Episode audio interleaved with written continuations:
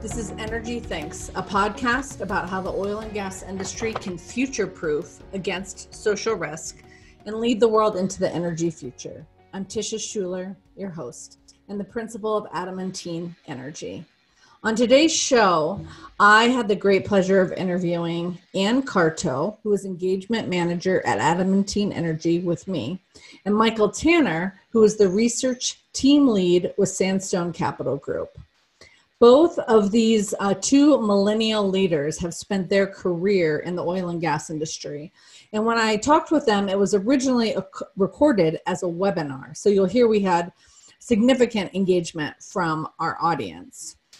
This episode is entitled Our Secret Weapon, Retaining and Empowering Our Millennial Workforce. I hope you enjoy it as much as I did. Good morning and welcome to our webinar, One Eye to the Future.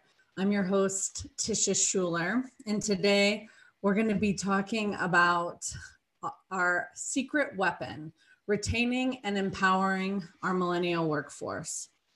And I'm really happy to have you here today. Before we jump in, I want to acknowledge that there is a lot of pain and suffering happening out in the world the last couple weeks and today, regarding the protests for racial injustice and equality. And I want to honor that work that's going on and the pain and suffering underway. And today we're going to have a largely optimistic conversation because we are looking with one eye to the future. So here at Adamantine Energy, we're trying to cover the topics that are most on our clients' minds with regards to social disruption and social risk. And we think of social risk as the combined community, policy, political risk that can affect your company's ability to build, operate projects, and conduct operations. So today we'll be talking about a topic I'm obsessed with, the millennial workforce and the millennial public. You are welcome to join us in the conversation today with your questions, and you can also vote other questions up and down, and there'll be a survey at the end to give us your feedback on what you're hearing from us today. So with that, let me jump in and introduce our two panelists, who are both people who I have the great pleasure to work with almost every day. And the first is Anne Carto, who is the engagement manager with us at Adamantine Energy. And I had the pleasure of meeting Anne, but do not have the distinction of actually hiring her, which I wish I had, although I did have the good sense to hire her again at Adamantine. But her work for us focuses on mitigating social risk around energy and infrastructure projects using trends and research to inform the strategic planning and stakeholder outreach that we help companies with as part of their ESG, their environmental, social, and governance work and reporting. Before that, she was a community outreach manager at COGA, the Colorado Oil and Gas Association. And before that, she worked at both the Ohio Oil and Gas Association and Energy in Depth. My other guest today is Michael Tanner. And Michael Tanner is the research team lead at Sandstone Capital Group. We have the good fortune of working with him here at Adamantine, where he leads a lot of our data analytics and research efforts. Prior to his work with Sandstone, Michael worked for an energy technology startup doing energy modeling. He's also a proud graduate from the Colorado School of Mines and has degrees in both economics and petroleum engineering. So welcome to both Michael and Anne. And I want to tell you about our charity of choice today. One of the ways Adamantine can thank our guests is to make a donation. And today we've made our donation to Oilfield Helping Hands, and I hope you will join us in that. And tell us a little bit about Oilfield Helping Hands. Sure, thanks Tisha, and thanks so much for having me. It's interesting to be on this side of the work, so I truly appreciate it. Oilfield Helping Hands has chapters across the country. I'm involved in the Rocky Mountain chapter, and we hold fundraisers and raise money for oilfield families in financial crisis. So most of the year that involves, medical bills piling up, unexpected medical emergencies, supporting families that have lost a loved one that's the sole breadwinner in an oil field family. And we're able to serve a lot of recipients through the year. And it's been a very interesting time this year because we are helping families affected by COVID-19. And so it's a really important time to donate and help us here. You can donate on our website and you can choose the Rocky Mountain chapter. And we're also always seeking sponsors and donations. And we have an upcoming play shoot that you can participate in if you're in Colorado. So an important time for an important cause, and we hope you'll support oilfield families. Perfect. Thanks, Anne, and thanks to our audience who's been very generous in reaching out to our charities that we're supporting. So I'm going to direct my first question to Michael, but before I do that, I want to tell you that I had the pleasure of being a guest on Michael's podcast, which is the 360 Closing Bell Podcast. So we love Michael so much that Adamantine Energy is a sponsor of that. So I'll give you a little shout out here on that today. Appreciate it. Thank you. And Michael also helps us. If you follow my both true weekly writing, you know that I am absolutely enamored with the millennial generation and the millennial workforce. And so just to level set here, millennials are now the generation that's in their economic and family, civic and political prime. This generation is about 39, up to 39 years old. And sometimes we'll talk about Generation Z, which is the generation after the millennial generation that's coming out of college. So we're so interested in how relevant this generation is to our work as the oil and gas industry, but also our public that we're interacting with, that within about a month, Adamantine's going to be putting out a research report on that both Michael and Anne have been integral to. And as part of preparing for this conversation today, we've also done some informal surveys of millennial oil and gas workers. So you'll hear us talking about that. Okay, with that intro, Michael, tell me from your experience as a millennial, as a researcher and data analyst, and someone who's spent your career so far in the oil and gas industry, what do you think the unique strengths are that millennial employees bring to the oil and gas industry? And in this time of massive disruption, why do you think it matters? Well, first off, I appreciate you having me on here. Both you and Anne, I'm very excited to be on here. And much like Anne's sentiment, it's interesting being on this side. So again, excited for this. I think it's really interesting. This is an interesting time, I think, and a really cool time, I think, to be a millennial, because I think when you look at the energy industry and the oil and gas business as a whole, I think there are certain parts of it that are extremely technologically advanced, and I think there are other parts that are really not. And I think one of the big strengths that millennials bring is we're the first generation who's sort of grown up and has been privy to a lot of the technology that is sort of integrating into a lot of these other industries. And so I think as the energy, and specifically as the oil and gas business moves forward, specifically post COVID-19, I think technology is a huge, huge thing that people need to, specifically if you're, if you're in management or you're in upload, technology is going to come in and completely, I think, change the way specifically U.S. onshore oil and gas is produced. And I think millennials are primed to be able to fill that role because, I mean, we grew up with learning, I mean, we grew up with the generation who didn't read directions, who just got the phone and plugged it in and started playing with it and weren't necessarily afraid to break it or, do something where maybe you have to restart. So I think that is one of the biggest things that I'm seeing. I mean, 90% of the engagements that I make with people are data and technology. So, I think, from my side, that's what I see moving forward. And I think it's a prime opportunity specifically for millennials to come in and sort of fill that gap that's coming. That's really interesting, the mental agility and flexibility for disruption and all the digital disruption that was underway pre-COVID and is certainly being accelerated. And I want to, you're welcome to add on to anything Michael said, but I also want to jump into one of the thornier topics, which is, is the oil and gas industry, workers in the industry that are millennials, do you think they face more opposition in their networks? And it's my hypothesis that is true, but is that your experience and what is that experience like for the oil and gas millennial workforce? Yeah, and I will start with adding onto what Michael said a little bit, just on the soft skills side of what millennials can bring to the industry right now. And to set the stage a little bit more from our research, we have seen that statistics show that the millennial generation is more diverse than past generations. They are more educated than past generations. They're also more financially vulnerable than past generations due to student loans, to skyrocketing housing prices, and entering the workforce during a recession. So we're a little behind on certain things. And we've also had social media for most of our adult life when Michael talks about, technology. And so I think that the diversity and the education and social media even has made us a more empathetic generation. And I think that can be helpful in several ways. Right now the industry really needs to build bridges with the public, regardless of COVID-19. We're already under huge pressure to be greener, be more transparent. And I think our empathy, especially our cognitive empathy, that means understanding someone else's perspective and being able to talk about it, can really help us build those bridges, be better in our messaging and our path forward. And another is compassionate empathy, which means we feel what someone else feels and actually feel compelled to take action on it. And we have seen that immensely in the past 2 weeks with Black Lives Matter.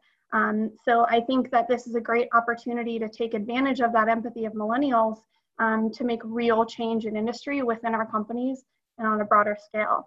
I also think that the financial side of this that we've endured as millennials, many of us, is that we're more adaptable. A lot of our surveys too said that that millennials are more interested in training across the company, getting experience in different departments. I think that companies can really use that to their advantage when deciding how are they going to make these cuts and move people around to make their company work. And so I think our interest in workplace flexibility and work hour flexibility combined with wanting to learn new skills will just really help the industry right now. As far as the opposition to our industry, I think it's important to acknowledge there's disparity depending on where you are. I think there's disparity between field and corporate, certainly. But I think a big difference for the millennial industry compared to other generations is we're hearing it more from our friends than past generations have. And we know that because there's surveys that show that our generation cares about climate and protecting the environment more. We discovered in our research that a Deloitte study from 2019 showed that of 20 societal challenges, climate change and protecting the environment was top of the list for millennials. And if you say, okay, all millennials are liberal right now, there's been plenty of studies that also say that Republican millennials care about climate more than past generations, Republicans in past generations. And so I think the difference is that we're hearing it from our friends, which might make us listen a bit more to the opposition, to reasons that we need to move forward. And what's interesting is I heard in the informal survey we did that millennials want to educate the public on what we do, the benefits, and that's pretty normal across all generations. When you talk to, all we need to do is educate, and sure. But what was different in this is millennials said that they want to talk about the huge technological advances that the industry has made and the commitments they're seeing from these big companies. So I think the difference here is they want to talk about what the industry wants to do moving forward in response to opposition, rather than talking about, we've been doing it great, you need us, that's what we need to educate you on. And I think that's really what is going to make millennials, our secret weapon in messaging. There's so much there that I want to pull out and talk more about. So I'm just warning you both that I've already digressed off of our question sheet and we're now into conversation territory. And our audience is welcome to chime in as we go. One of the things I learned from this research is as a Generation X myself, who spends a lot of time with baby boomers in the oil and gas industry, I too had heard that millennials were a financially vulnerable generation. And my previous response was, well, it's not my fault they travel around the world and spend all their money on takeout. But what I learned, and you mentioned these, Anne, but I want to really highlight them, is that there are really big macro challenges. The cost of education is exponentially higher. Housing prices are so far up compared to real earning and spending dollars. And so this, and then coming out of college during the recession. Now we add today, we add this challenge where a third of people laid off are millennials, and we have a very high rate of unemployment right now. We're just adding one more layer. So I just wanted to add my 2 cents in that I learned. And for those of you who like to be a little dismissive of some of these big trends, they really matter, because it is our responsibility as an oil and gas industry, but it is also our privilege to figure out how to empower this generation. And we'll keep coming back to that. But Michael, I wanted to give you a chance to chime in on the themes that Anne brought up. Yeah, no, I agree with a lot of what Anne said. And I think there's two big pieces of data that kind of go along exactly with what you specifically mentioned, Tisha, along with the housing. Not only are housing prices, if you want to purchase, out of control, but when you look at actually the rent costs, and this was some of the interesting work that we were able to pull up out of the U.S. Census data that you can find on this millennial report, was about a third of millennials are considered what's called rent burdened or severely rent burdened, which basically means more than 30 to 50% of your income on a month-to-month basis goes directly towards rent and utilities, which, you know, if being an economist, they always teach you 20%, 15%, that's about what you should be spending. And so to consider that a majority of a lot of the millennials are having to spend it, whether it's on rent or a mortgage, I think that's a very, you know, interesting piece. And then along the education front, one of the things that we found in this millennial survey was there was a couple of comments that mentioned, instead of, you know, one of the big old school ways to get paid was a stock option, and that, you know, as part of your sign-on, but they mentioned loan forgiveness programs, where instead of giving me stock options in your company, what if you traded those in and gave me some loan forgiveness? And I thought that was really interesting, because I honestly hadn't thought of that yet, but that's such a, I think, an interesting and cool idea that I would love to see rolled out, because I know there are too many people, specifically my friends right now, who are still in the midst of their, you know, we're 4 or 5 years into college right now, and they're just neck deep in it still. They're not even close to it. So I thought that was a really interesting tidbit to come out of that survey. Yeah, that's so interesting. So as an industry, we'll return a little bit to why this generation is so important and how we bridge with the public. But before we do that, I want to talk a little bit about how we recover from the pandemic. We're all working remotely. We have a millennial workforce that I am advocating that oil and gas industry leaders need to stay in touch with, hire back, retain as quickly as possible, because this is our most important and most populous generation until 2050. So this is a group that we really need to keep engaged in our industry. What things are important to millennial employees right now? Michael, you made a great example of some really innovative ways that don't necessarily cost more for businesses. They're just retooling to what matters, helping with debt forgiveness. And what are some other things that you have seen are important that don't necessarily hurt the bottom line of a company, but are a matter of rethinking how they're engaging with this generation? Sure. And I think it truly comes down to an individualized approach for a millennial, which of course is all about me. But, you know, we also saw in the research that, you know, millennials are marrying later, if at all. They're buying homes later, they're prioritizing travel, and they don't trust big business. And those tell me that they are very different than maybe leadership was at their age. So the assumptions that leadership have about their employees may be off. And that's where I think an individualized approach can come in handy to leadership to really understand what their employees value. But what we did see in the research is things you would expect, I think, and that's flexible work hours or working remote, which was at the top of the list a lot.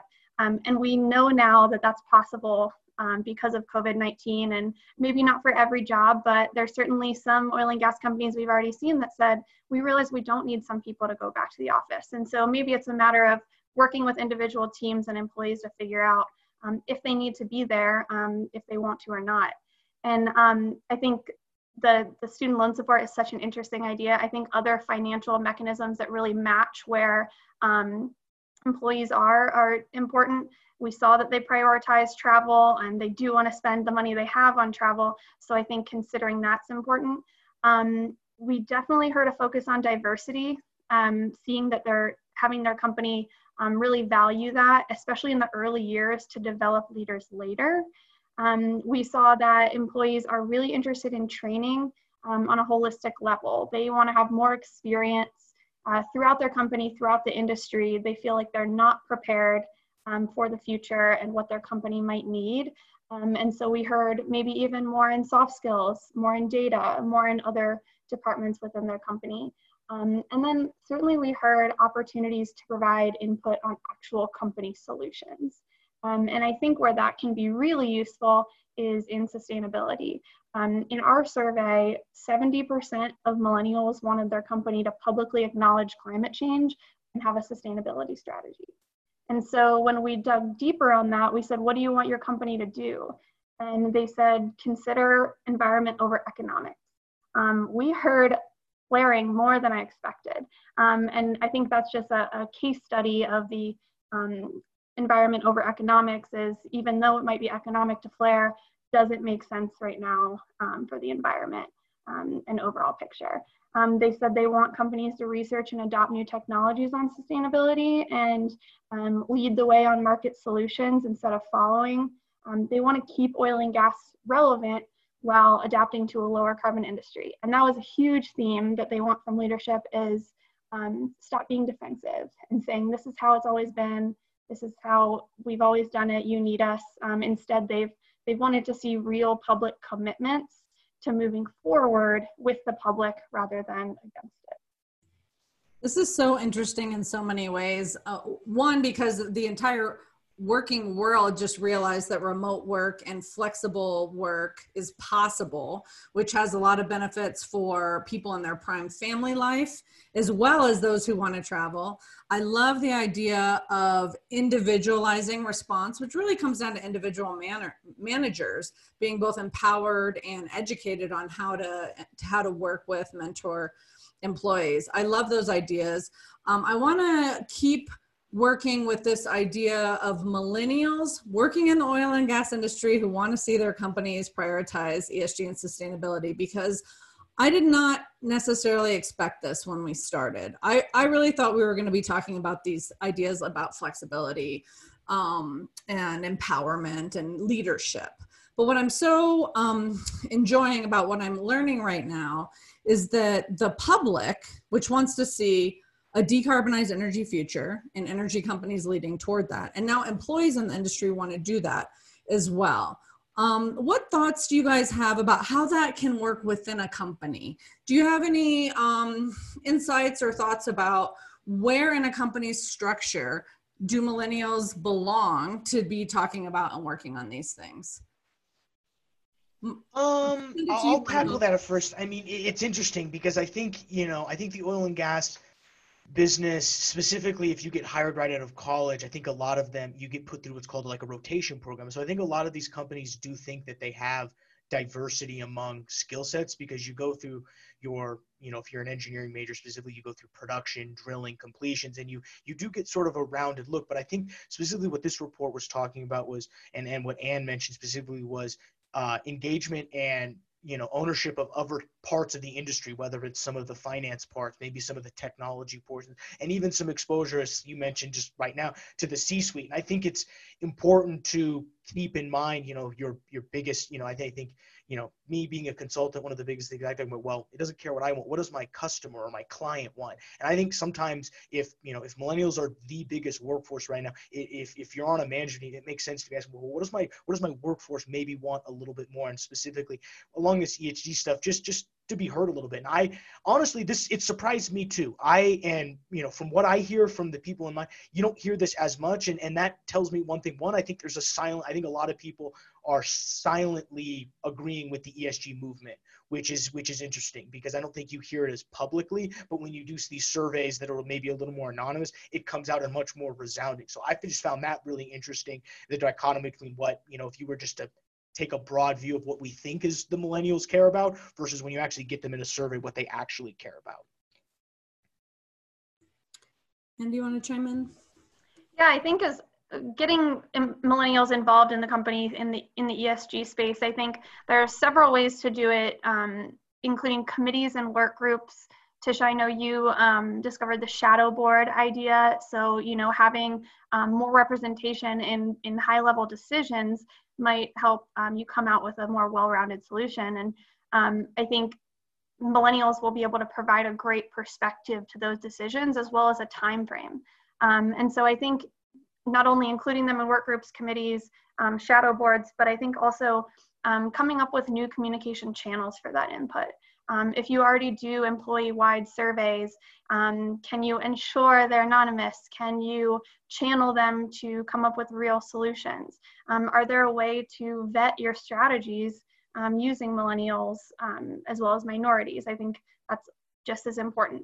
And I think what company or what a lot of the respondents said too is there a way that you can establish or change your values to a way that prioritizing the environment is included in every decision, in every process, in every policy, so that, you know, you're tying the company's performance to leadership or to the environment.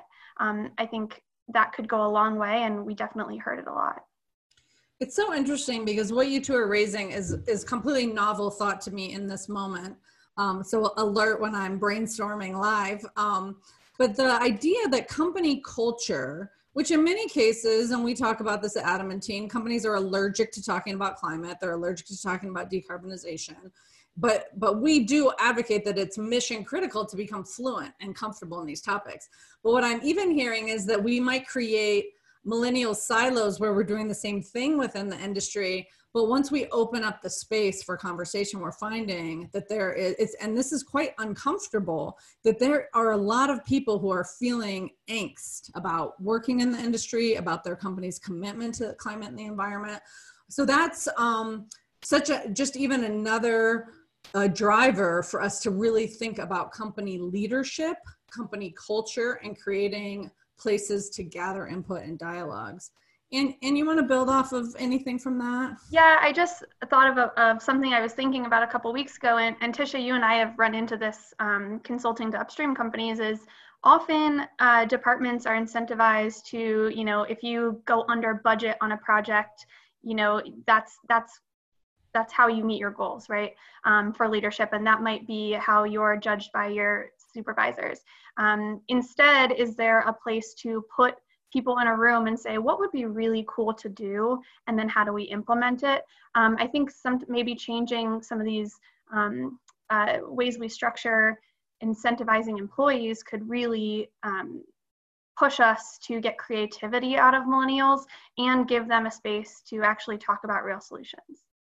And I think the interesting part is, because I think there's really two sets of, you know, there's pre-coronavirus, and then now we've sort of gone through this really rapid change in the industry. No one's really spending money. There's a lot of millennials are sort of the most effective works for that. But I think one of the things that post-virus that you brought up, Tisha, that I think is really important is non-cash incentives to keep millennials around. And I think a lot of that is representative in the survey between just acknowledging that ESG is a thing, setting up community. I mean, that doesn't cost your company a dime to do, and it gives the millennials this sense of empowerment that I think a lot of us do feel. Because I think another thing that millennials ask a lot is why. Instead of, you know, you get dealt a task and ask, well, why do you want me to do that? Where and maybe someone in the older generation, they were a little more just do it, and then we'll ask sort of questions. So I think the dichotomy between our ability to ask why a lot and specifically, you know, trying to figure out ways to engage that don't hurt the bottom line or I think there's a lot of different ways. I think if you're listening to this and you have a chance to look at the survey, I think that's the cool part about what this survey showed is I don't think it costs anything to actually continue to engage these millennials. So great. And I love the question, why, because it comes back to one of the themes that I've learned through our research, which is that purpose matters, companies' purpose, an authentic role in improving the world. And asking the question, why, is essentially saying, tell me why my work matters. Tell me why this is important. Tell me why I can contribute. I want to read a comment from a very, I always take questions anonymously, but I want to say that this is a very evolved leader in our industry who I have a lot of admiration and respect for. And she says that What's important is equal development for all, not just the drinking and golfing buddies. And so this comes back to the idea of culture and a stereotype of our industry, which unfortunately there's a lot of truth to. And she goes on, millennials will not put up with the injustices they see and develop. Millennials will not put up with the injustices they see and non-transparent development and hiring practices. I found there are few chances for a company on this. So this speaks to a sense of justice, a sense of purpose, an expectation of transparency, but also an impatience in the sense of like, you don't get a ton of chances at this. And it's one of the reasons I have urgency in this moment that we really communicate to our millennial workforce how important they are to us and how much we want them to help us create the future. Anne, you have any thoughts on that comment? Yeah, I do. I think, and you know, as I mentioned at the beginning, with us growing up with social media, we have a lot more awareness of what's happening to our colleagues, what's happening in other companies, big trends in workplace and injustices. I mean, I think everyone does now, but I think millennials being on Instagram so much really plays into that. And I think because of that, they know maybe what they deserve.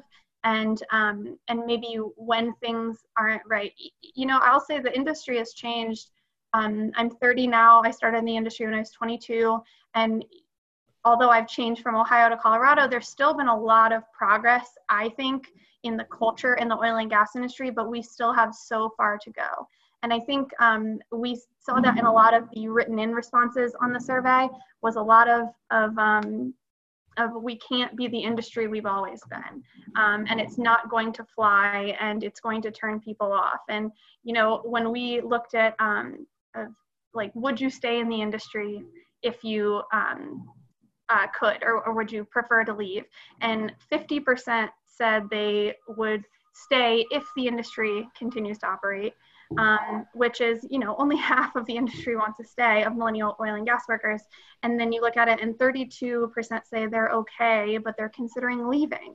And then I think 11% said that they would like to go to a more stable industry. So I think when we're talking about the injustices, when we're talking about not quite moving with the public trends in inclusivity and social issues, family leave policy, I think when we're not moving with the greater public, we are risking losing the millennial generation.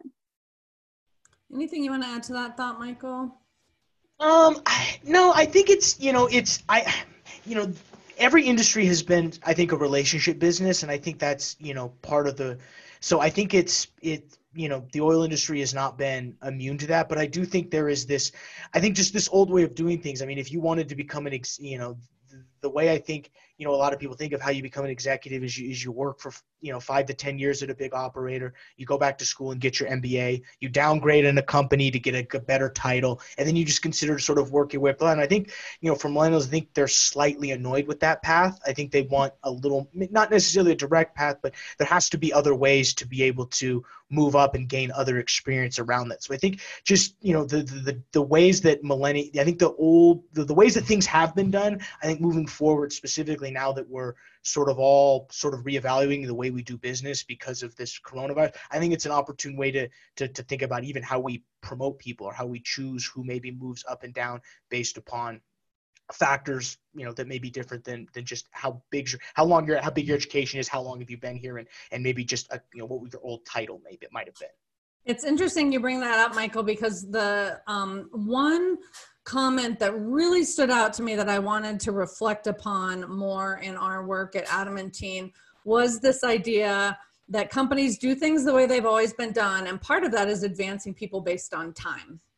And that the rest of the business world for the last 15 years has been advancing people based on merit and contribution and flexibility and creativity. And so that is something that I hadn't thought about, being a little bit old school myself in that way. And so I think that's actually a great, non-economic thing for leaders in the oil and gas industry to think about, which is, do we have an environment where people can be innovative, creative, and advance outside of a straight line? Anne? I think it's interesting too, and I haven't thought a ton about this because I was, when we saw that in the survey response, I was like, whoa, you know, they compared it. They basically said, should we consider advancing people based on their talent over their experience? And they said, that's what tech firms do. And that's why you see such young leadership at tech firms. And I don't quite know how I feel about this yet, because someone just out of college, if they took my job, I don't know how I'd feel, right? But I think specifically in the oil and gas industry, we're at such a crucial time with potential, green stimulus, with public pressure, with how oil and gas is being financed now and invested in. I think we're at a crucial time where if we don't move forward with the public, be very progressive, seek this decarbonized future, there isn't going to be an industry to look forward to. And if we're keeping the same experienced people in these roles that have not been innovating, I don't think we'll get there. So really great point. And I want to bring in another question from the audience, another evolved leader in the space who asks a really important question that I know you both are sensitive to, which is there was the millennial feedback about not just economics over when you make environmental decisions. But at this moment, we know companies are super financially stressed. So what is the way, if you can talk a little bit more about how companies can be environmental leaders, climate stewards at this moment, how should leaders be thinking about that when really economic pressure is just driving the day? Go ahead, Anne. I think part of it is weighing. And I totally get this, and I understand, all of our companies have been hit by this. But I think understanding that there's not a one size fits all to environmental progress is important. Smaller companies, even just talking to their investors about ESG is a huge step forward. Putting out a community report about what your community cares about is really important. It's a big step. But I think thinking that we can keep flaring for years to come is just not realistic, and we're not going to survive that way. I think, we've been researching it, so I won't say much on it yet because we don't have quite enough for me to be an expert on it, but we're also seeing that, ESG is outperforming non-ESG, right, in the stock market. And so I think we really have to take a hard look right now and understand what are the small levers that we can pull right now. Are there plans we can make for when the money is flowing, and can we be transparent about those? Because I think if we ignore what's coming, 3 years from now, we're going to be in a worse financial situation. Yeah, I would add to that, and then Michael, I'll give you a chance to chime in too. But right now, having companies be willing to talk internally about climate, decarbonization, all the disruption underway, what the energy future looks like, how do we create it? These conversations don't cost anything, but they signal a kind of care and leadership that our industry really needs. And this will be the last topic that we'll cover today, but what we haven't really gotten to is something that Adamantine's been looking at for a long time, which is how the public opinion has really hit a tipping point that prioritizes climate and ESG. And then you have millennials, which are the dominant generation in pure population numbers, but also political, civic, and economic relevance. So we have this huge public that cares about climate. We have a millennial workforce that overwhelmingly cares about environment and climate. How can we empower or best engage our workforce to feel proud and be ambassadors for the industry? Michael, you can comment on anything I've talked about so far. Yeah, I think the analogy that it plays well here is, how do you eat an elephant? Well, you just start by taking one bite, and then you take another, and eventually after 5 years, you've eaten the whole thing. And someone, well, how'd you eat the elephant? Well, I just started, and I took a small chunk here and there.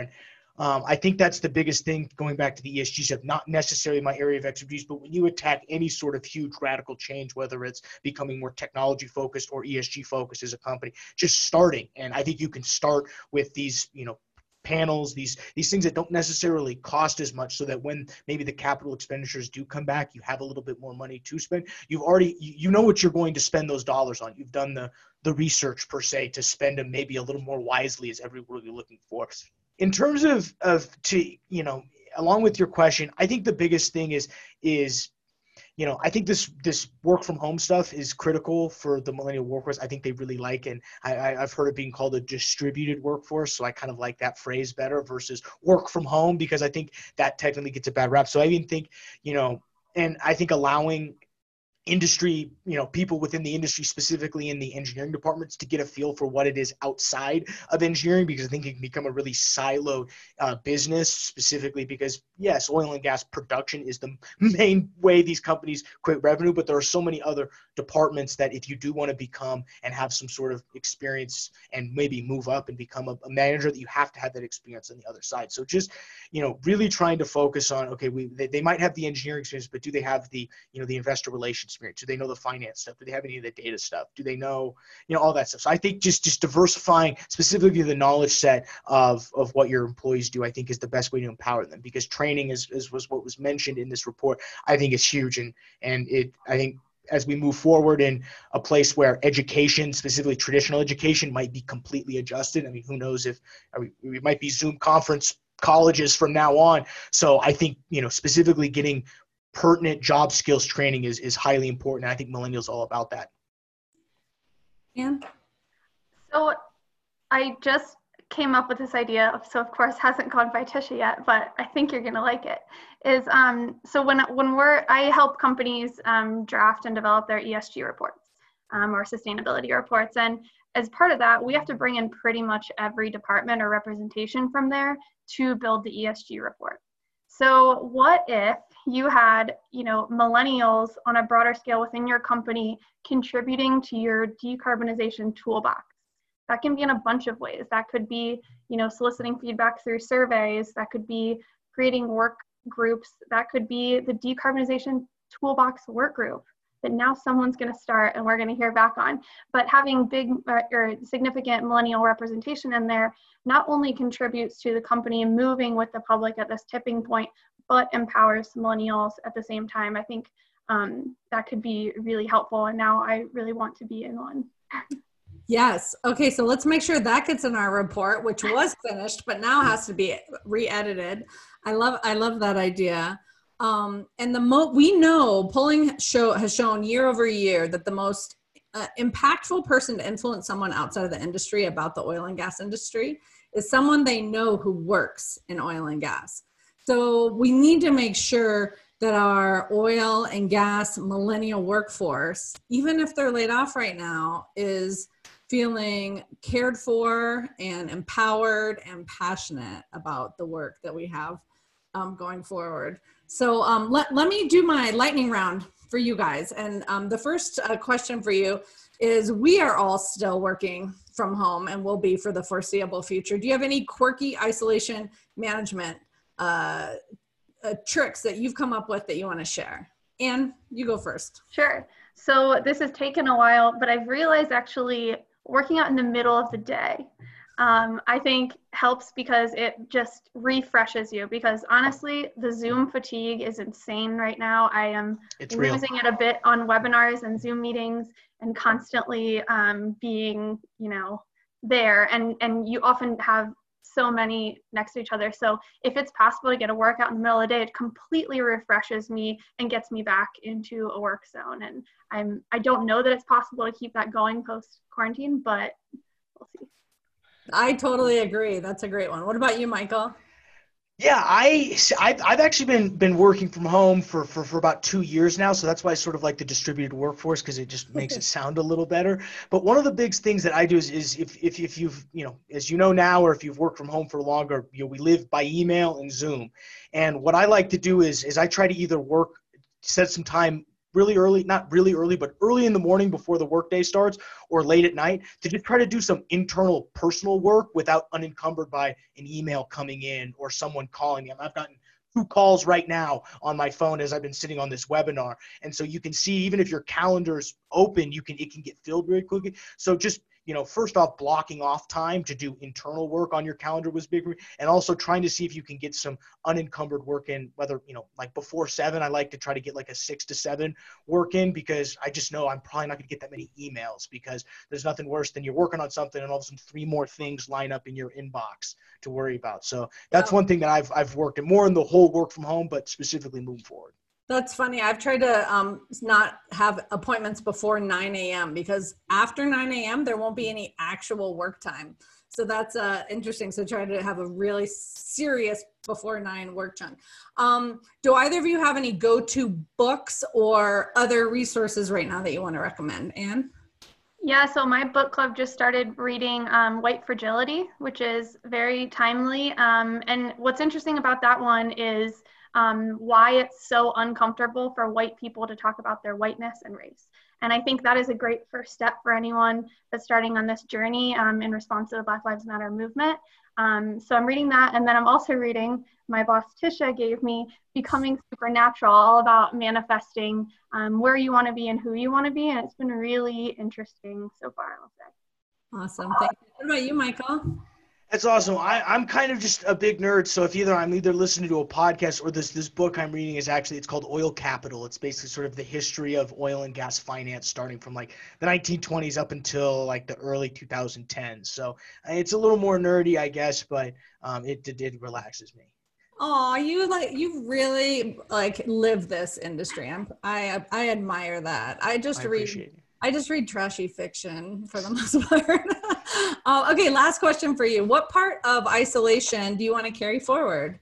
Michael, I'll let you go first.